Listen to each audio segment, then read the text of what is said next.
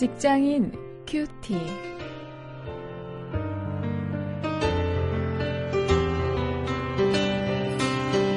여러분 안녕하십니까? 1월 12일 오늘도 창세기 12장 1절부터 9절까지 말씀을 가지고 비전을 주제로 말씀을 묵상하십니다.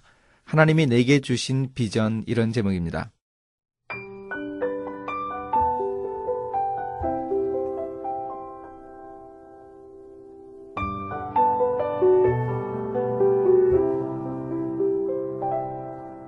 여호와께서 아브라함에게 이르시되 너는 너의 본토 친처 아비집을 떠나 내가 네게 지시할 땅으로 가라.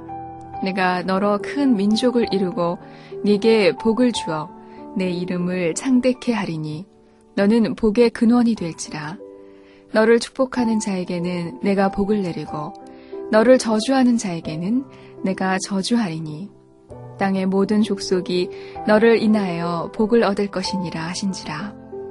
이에 아브람이 여호와의 말씀을 쫓아갔고 롯도 그와 함께 갔으며 아브람이 하란을 떠날 때에 그 나이 75세였더라. 아브람이 그 아내 사레와 조카 롯과 하란에서 모은 모든 소유와 얻은 사람들을 이끌고 가나안 땅으로 가려고 떠나서 마침내 가나안 땅에 들어갔더라. 아브람이 그 땅을 통과하여 세겜 땅 모래 상수리 나무에 이르니 그때에 가나안 사람이 그 땅에 거하였더라. 여호와께서 아브람에게 나타나 가라사대 내가 이 땅을 네 자손에게 주리라 하신지라 그가 자기에게 나타나신 여호와를 위하여 그곳에 단을 쌓고 거기서 베델 동편산으로 옮겨 장막을 치니 서는 베델이요 동은 아이라 그가 그곳에서 여호와를 위하여 단을 쌓고 여호와의 이름을 부르더니 점점 남방으로 옮겨갔더라. 우리가 지난 1월 1일부터 오늘까지 어제까지 살펴본 창세기 1장부터 11장은 온 인류를 대상으로 한 그 하나님의 역사를 보여주고 있죠. 아, 그리고 오늘부터 시작해서 이제 창세기 마지막 부분까지는 하나님이 그 중에서 한 사람을 택하셔서 이스라엘 민족을 세우시는 그 과정을 기록해 주고 있습니다.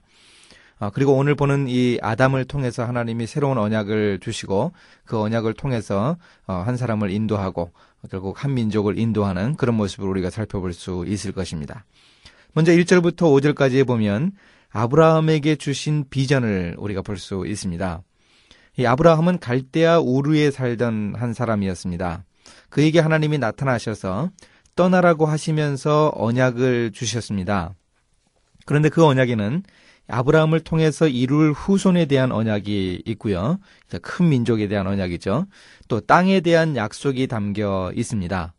그리고 아브라함이 세상에서 복의 근원이 될 것이라고 하나님이 약속해 주셨습니다. 그러니 아브라함에게 주신 비전을 구체적으로 표현을 해보라고 한다면 이렇게 세 가지이죠. 후손, 민족, 또 땅, 그리고 복의 근원이 되게 하는 것이었습니다. 비록 오늘 우리가 일하면서 이 가져야 할 비전도 이 아브라함에게 주신 비전과 같다는 사실을 좀 어, 기억을 해야 합니다. 우리 역시 아브라함의 믿음의 후예로서 아브라함이 가진 비전을 통해서 이 땅에 하나님의 나라를 이룰 책임을 우리가 가지고 있습니다. 이 땅과 아, 민족과 이 복의 근원이 되는 아, 바로 이것이 오늘 우리가 가져야 할 그 비전의 모습을 잘 보여주고 있는 것입니다. 아, 그러나 이 비전이 당장 완성되지 않습니다. 6절부터 9절에 보면 그 사실을 어, 우리가 확인할 수 있는데요. 아브라함이 하나님의 언약을 믿고 고향을 떠나서 약속하신 땅에 왔다고 해서 그 땅을 당장 차지할 수 있는 것은 아니었습니다. 하나님이 약속하신 그 땅에는 가나안 사람들이 거주하고 있었습니다. 또 그 땅에는 기근이 심해서 그곳에 머물 수 없는 때도 있었습니다. 다른 곳으로 가야 할 때도 있었습니다. 그러나 아브라함은 어, 그렇게 어, 어렵고 힘든 여건 가운데 있었지만 하나님이 자기에게 주신 그 비전을 당장 눈앞에 볼 수 없었지만 자기에게 나타나신 여호와, 자기에게 비전을 주신 하나님을 위해서 그곳에 단을 쌓고 하나님께 예배를 드렸다고 7절에 기록해 주고 있습니다. 어, 이런 아브라함의 모습은 그저 단편적인 행동이 아니었습니다. 아, 한번 그래 보는 일과성 행동이 아니고 8절을 보면 옮겨 다니는 곳마다 계속해서 그곳을 예배 초소로 삼아서 하나님께 경배 드리는 모습을 볼 수 있습니다. 오늘 우리에게도 바로 이런 자세가 필요합니다. 하나님이 주신 비전을 가진 사람은 그가 어디에 있든지 하나님의 뜻을 찾으면서 침묵하며 정진합니다. 아, 이런 모습을 반드시 보이게 됩니다.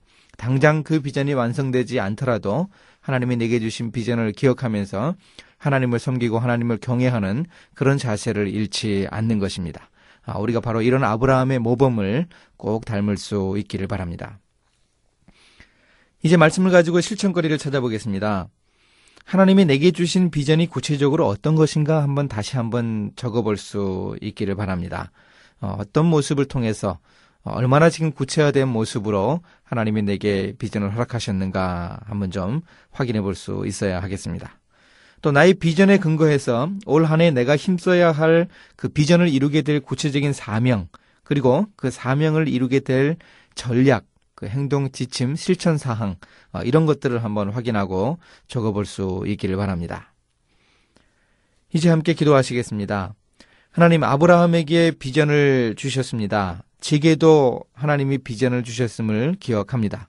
저의 직업을 통해서 하나님의 나라 복음을 전하면서 세상에서 복의 근원이 되게 해 주시기를 원합니다. 예수님의 이름으로 기도했습니다. 아멘.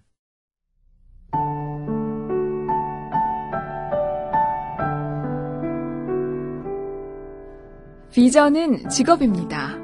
어느 누구도 이렇게 단정적으로 말한 사람은 아직 없지만 성경을 보면 이 말은 사실입니다. 복음을 전하고 하나님의 나라를 확장하는 그리스도인들의 기본적인 의무를 이행하는 방법이 비전의 정의라면 그것은 바로 직업을 통해서 이루어집니다. 성경에 등장하는 수많은 사람들은 자신의 직업으로 비전을 이룬 사람들이죠. 요셉, 다니엘, 느에미야 뿐만 아니라 여성들도 마찬가지입니다. 이삭 죽기로 생계를 꾸리던 전업주부 롯도 일터에서 보아스를 만나 비전을 이루었습니다.